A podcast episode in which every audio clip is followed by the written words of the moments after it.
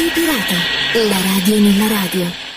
E ben ritrovati all'interno del podcast di Radio Pirata alla radio nella radio con l'episodio dedicato alla storia della radio, le notizie, gli eventi e i personaggi protagonisti della radio, dalla sua nascita agli sviluppi più moderni e un modo anche per ricordare il carissimo e compianto Elio Antonucci che assieme al suo sito ormai non più online radiomarconi.com ha raccolto una preziosa e numerosa quantità di informazioni con tanta passione e dedizione. Buona parte infatti del materiale usato per questi episodi proviene proprio da quegli importanti archivi, assieme a quello che abbiamo raccolto in questi anni e mese dopo mese infatti siamo pronti anche con questo episodio ad esplorare la storia della radio. Iniziamo con la storia del papà della radio Guglielmo Marconi con le tappe importanti nei mesi di settembre. Settembre 1895 a Pontecchio, Bologna, adotta definitivamente in trasmissione e ricezione il famoso filo d'antenna elevato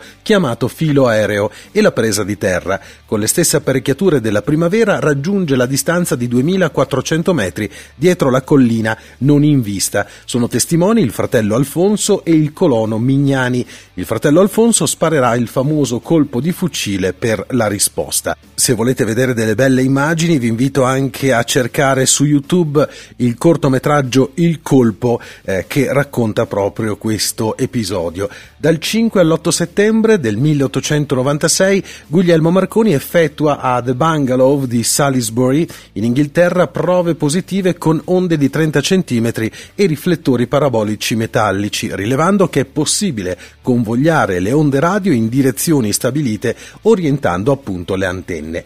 Tra il luglio e il settembre del 1899, in occasione delle grandi manovre nautiche militari di luglio ed agosto, esegue ancora delle prove tecniche tra le navi stesse e la terraferma in Inghilterra. Marconi è sull'incrociatore Juno, la distanza percorsa è di 140 km. In settembre collegamenti anche tra South Foreland, Wimereux, Horwich e Chelmsford con scambi di messaggi inaugurali tra la British Association of the Engineers e l'Association Française Français pour l'Advance de la Science. Dal 22 settembre al 3 ottobre 1899, a bordo della nave Pons, telegrafa ogni tre minuti le fasi della Coppa America ai giornali New York Herald ed Evening Telegraph. L'ascolto è sulla nave Grand Duchess, ormeggiata sulla costa americana ad una distanza di 60 km. Dopo la metà del settembre del 1901, un altro uragano distrugge la grande antenna di Poldu, la sostituisce in poco tempo con un ventaglio verticale di 50 fili, sostenuto da due pali di circa 50 metri, distanziati di 60 metri circa, e riduce la potenza a 2-3 kW. Dal 10 giugno al 12 settembre 1902 eh, Guglielmo Marconi effettua la prima campagna dell'incrociatore Carlo Alberto per i mari d'Europa, una continua serie di esperienze in collaborazione col tenente di vascello Luigi Solari e dell'ammiraglio Carlo Mirabello saliti a Napoli. Dal 19 al 24 settembre dello stesso anno, 1902, Guglielmo Marconi ritorna a Bologna a Pontecchio, accolto con festeggiamenti importanti al municipio e all'Archiginnasio, dove il professor Righi tenne un discorso molto apprezzato. Nel 1902 effettua la seconda campagna dell'incrociatore Carlo Alberto nel Nord Atlantico, con apparecchiature e antenne nella versione finale della prima campagna. Esattamente il 30 settembre la nave salpa dalla Spezia per la Cornovaglia, Inghilterra. Nel settembre del 1903 a bordo della nave Lucania, nei due sensi del percorso tra Liverpool e New York, riceve le stazioni di Poldu e Tablehead. Pubblica con la collaborazione di Luigi Solari il radiogiornale di bordo Curnad Bulletin, copia del quale verrà poi consegnata dallo stesso Solari in successive riunioni della conferenza di Berlino con enorme apprezzamento. Nel settembre 1904 Guglielmo Marconi brevetta a Londra lo spinterometro dinamico rotante, chiamato oscillatore rotante, che dà maggiore intelligibilità all'ascolto. Il 16 settembre 1904 al Congresso mondiale dell'elettricità di St. Louis negli Stati Uniti, Luigi Solari contesta una falsa dichiarazione del docente delegato tedesco Adolf Slaby, datata 11 novembre 1897 alla Scuola Tecnica Superiore di Charlottenburg e Berlino, producendo grande effetto tra i partecipanti. Nel settembre del 1915 a Torino Guglielmo Marconi sperimenta un piccolo trasmettitore a scintilla, onde smorzate, su un aeroplano militare italiano, un monoplano a due posti, con tanto di ricevitore nel campo di Mirafiori.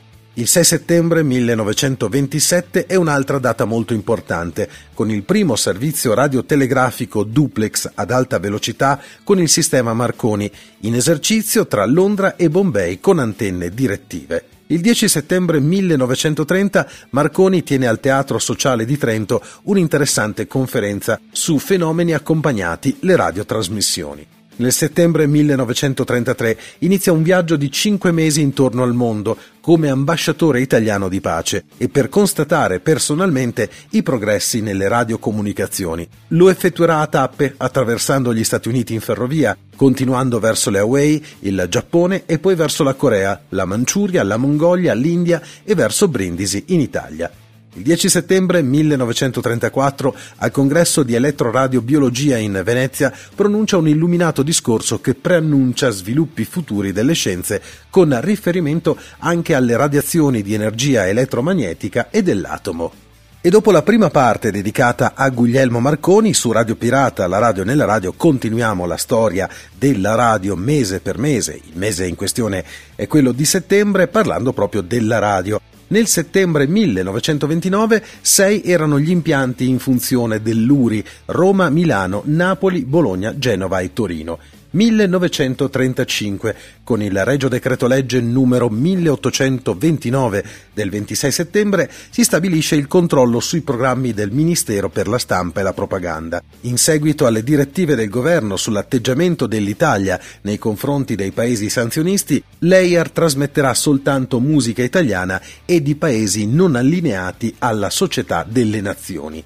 Radio Londra arrivava nelle case degli italiani. Le trasmissioni ebbero inizio il 27 settembre 1938, quando al culmine della crisi di Monaco il primo ministro Chamberlain trasmise il discorso alla nazione anche in francese, tedesco e italiano. Nascevano così i servizi europei della BBC.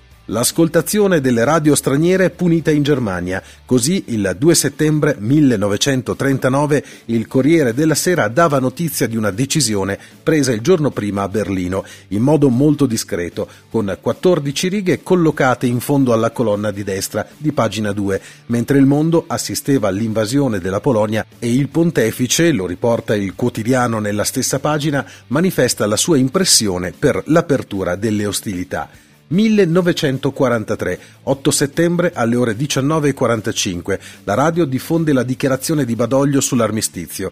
Radio Sardegna, prima emittente dell'Italia Libera, inizia a trasmettere da Bortigali, in provincia di Nuoro, l'8 settembre di sera. Lo studio è allestito su un camion del comando militare e successivamente nascosto in una grotta. Il 10 settembre i tedeschi occupano la sede degli impianti EIAR di Roma. Per due giorni la radio tace per riprendere con propaganda fascista e anti-alleata. L'11 settembre 1943 comincia a trasmettere Radio Bari. La potenza di 20 kW consente di svolgere una preziosa funzione di sostegno per la resistenza nelle zone in guerra.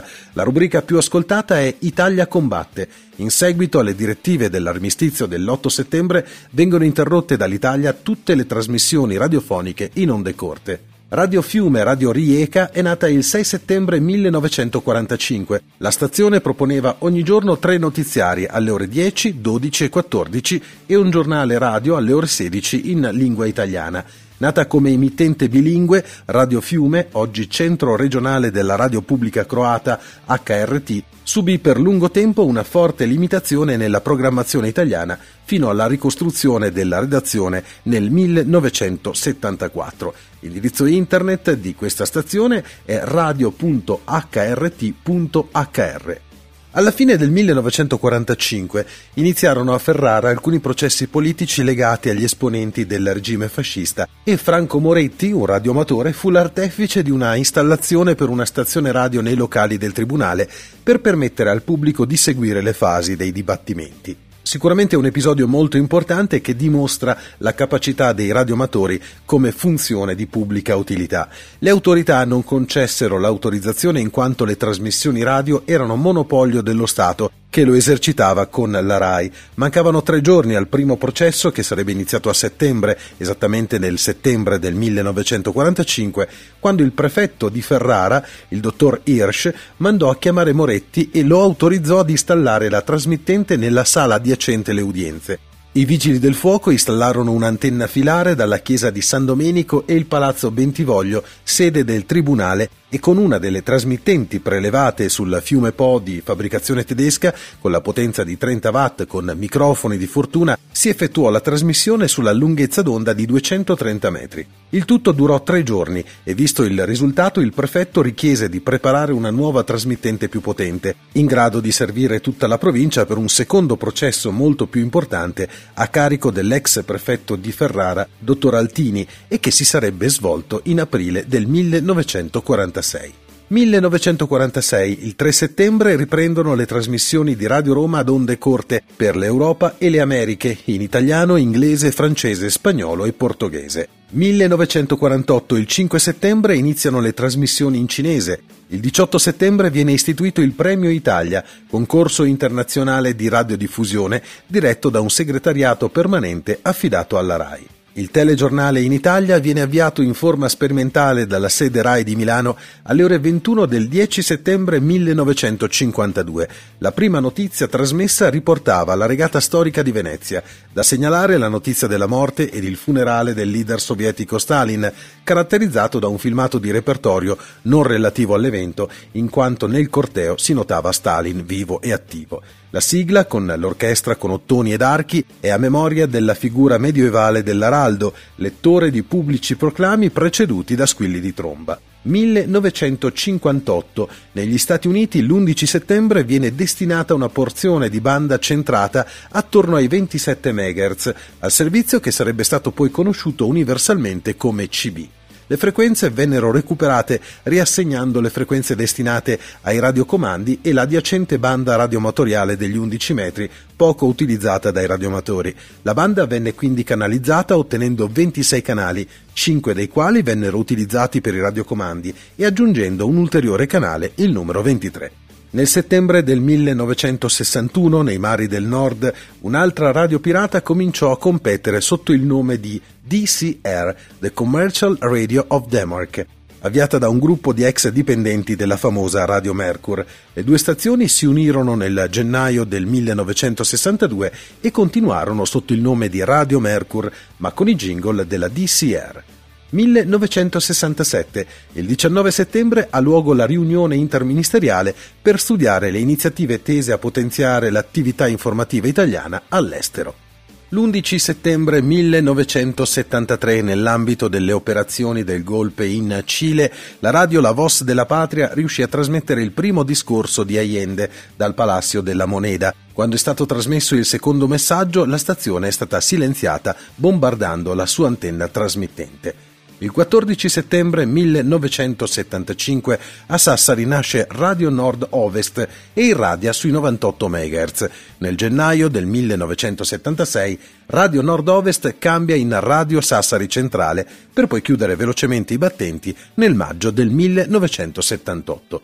1975, il 21 settembre, inizia a trasmettere Punto Radio. Nasce dunque a Zocca una delle storie più belle della musica italiana, resa ancora più famosa dalla presenza del famoso rocker della zona Vasco Rossi. Radio Mantova invece nasce il 22 settembre 1975 in un capannone del Mantovano ed è la prima radio libera della provincia di Mantova. Infatti un suo rappresentante è presente il 14 e 15 novembre 1975 a Firenze ad uno dei primi convegni delle radio libere italiane. Questo storico marchio è ripartito nel 2019 grazie alla superstation modenese Radio Pico. Anche Free Radio Lato Paia 100.5 è stata tra le primissime radio libere in Italia. Nasce nel settembre del 75 a Milano su impulso di Riccardo Rompani e Marco, a cui si aggiungono molto presto Massimo Torre e Daniele Lorenzano. A comprova di ciò vi è presso la Questura di Milano la denuncia di detenzione dell'apparato trasmittente e di utilizzo della frequenza che venne presentata pochi giorni dopo l'inizio delle trasmissioni.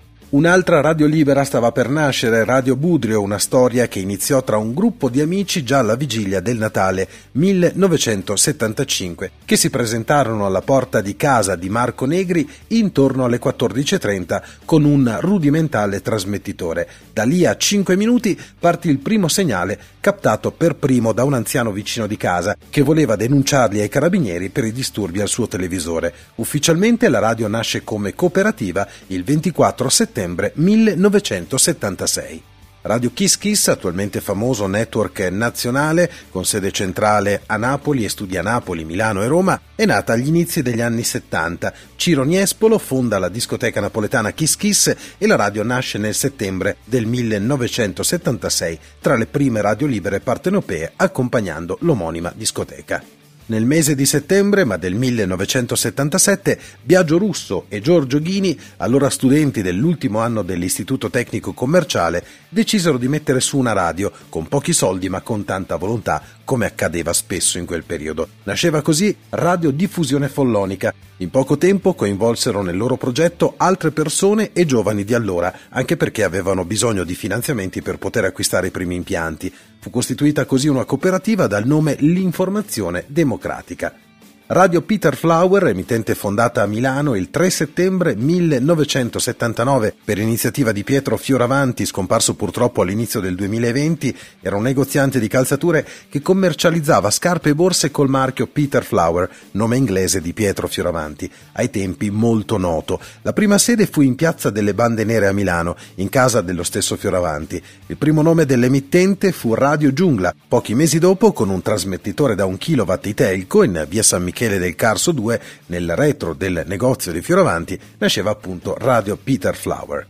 Talk Radio, Voci nella notte, debuttò il 29 settembre 1993 sulle frequenze di Radio Radio e divenne ben presto un programma radiofonico di culto. L'idea di Michele Plastino, famoso giornalista sportivo, fu quella di raccontare la capitale di notte attraverso le telefonate degli ascoltatori svegli per lavoro, per studio, per divertimento o quant'altro e le cronache dei suoi reporter in giro per Roma e dintorni, in un sistema radiofonico dove imperversava quasi esclusivamente la musica leggera un esperimento di questo genere ricevette subito un grande favore di pubblico e di critica, con il valore aggiunto del fascino della notte. Il successo di Voci nella notte fu anche dovuto ad alcune inchieste spettacolari promosse da Plastino, in particolare una sul satanismo che incollò alla radio un gran numero di ascoltatori.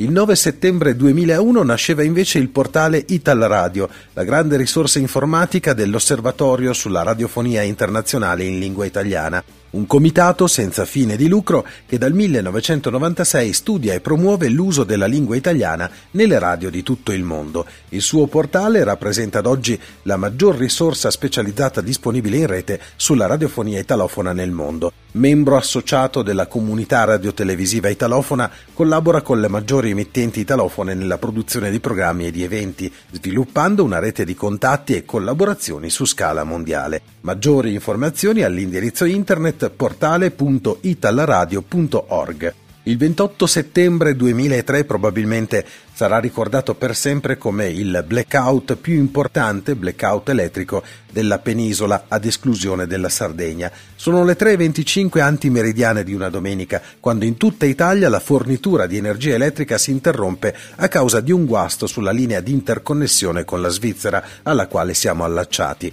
Così in un secondo tutto quello che è attaccato ad una presa di corrente, ripetitori radio tv compresi, si spegne e rimarrà inerte fino alla tarda mattinata o al termine della giornata a seconda della localizzazione geografica. Nel caos totale l'unico mezzo che riesce ad assicurare l'informazione agli spaesati e agitati italiani colti nel pieno della notte dallo stop della fornitura è la radio, o meglio, lo sono quelle emittenti radiofoniche dotate di gruppi di continuità che consentirono la loro messa in onda di programmi dagli studi e l'alimentazione dei ripetitori principali.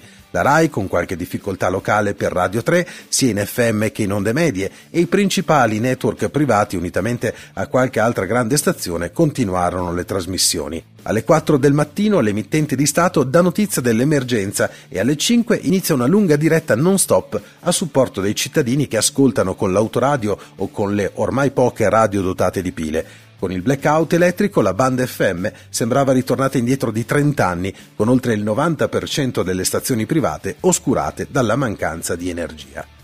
AnimeWebRadio.it. La web radio prende il via nel settembre del 2007. Prima nel suo genere a livello italiano, Anime Web Radio suscitò discreto interesse come evento multimediale, incuriosendo anche Rai Stereo 2 nel programma versione beta, che la piazzò al primo posto nella loro classifica come novità web 2007. Il 30 settembre 2007 il centro di Prato Smeraldo ha interrotto le trasmissioni in seguito alla chiusura dei programmi per l'estero di Rai International. Le numerosi torri sono state smantellate nel giro di pochi giorni durante la prima metà del giugno 2013. Nel settembre 2013 Radio San Bonifacio, in provincia di Verona, sospese le trasmissioni via etere per mantenere una sua presenza sul web, ma anche quella scomparsa a favore di altri marchi. Il 12 settembre 2016 iniziavano le trasmissioni di Radio Wii e si cambiava davvero musica. Dopo un periodo di avviamento, l'arrivo del nuovo direttore artistico Felice Filippini segnava la nuova stagione di Radio Wii e per l'occasione rifecero la radio tornando indietro nel tempo. Realtà come l'abbiamo conosciuta che purtroppo terminò a fine giugno del 2018. Vinylsoundradio.com nasce dall'idea di un ex DJ, collezionista di vinili e una web designer che all'inizio del 2017 cominciarono a lavorare ad un progetto che era da anni nel cassetto, creare una web radio che possa trasmettere in tutto il mondo solo musica tratta da vinili, con versioni originali, versioni particolari poco diffuse e brani poco sentiti sui network più noti. E il 20 settembre 2017 andarono in onda le prime trasmissioni. Ci ha lasciato la mattina dell'11 settembre 2019 alla clinica Humanitas dove era ricoverato dalla metà di agosto Piero Scaramucci. Aveva 82 anni. Piero Scaramucci è stato l'elaboratore del progetto politico-editoriale che ha dato origine a Radio Popolare. È stato direttore nella primissima fase della vita della radio che è tornato a dirigere nel 1992 restandone alla guida fino al 2002. Nel 2019, da una segnalazione del sito fm-world.it, si apprendeva che iniziava l'attività di Radio Flash, la prima emittente locale italiana a trasmettere in DAB Plus a Malta. La rete, con sede ad Adrano in provincia di Catania, è stata collegata domenica 22 settembre 2019 sul canale 6C. La copertura si estende a Malta e a Gozo, nonché in alcune aree del sud della Sicilia. Altre emittenti italiane sono presenti in digital radio sull'isola, ma come ha sottolineato il direttore Enzo Sangrigoli, Radio Flash è la prima realtà non nazionale che diffonde in loco. Radio Flash inoltre dispone di diverse seconde reti tematiche disponibili sul web all'indirizzo radioflash.fm e sulla app. Nel luglio del 2019 invece chiudeva Radio Flash di Torino. Radio Flash è stata un'emittente radiofonica indipendente di Torino attiva dal settembre del 1976. La prima registrazione in tribunale come testata giornalistica è infatti del 26 novembre 76.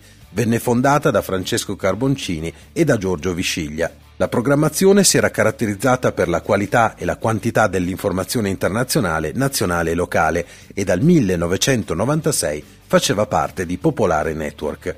Radio IT o IT, la prima podcast radio del settore IT con rubriche sul mondo della tecnologia, pensata anche come piattaforma aperta per ospitare canali podcast aziendali. Radio IT ha la sua programmazione settimanale con news, approfondimenti, eventi e interviste. Radio Hit ha debuttato a fine del settembre 2019 con i suoi canali podcast, articolati tra notizie, approfondimenti e canali aziendali.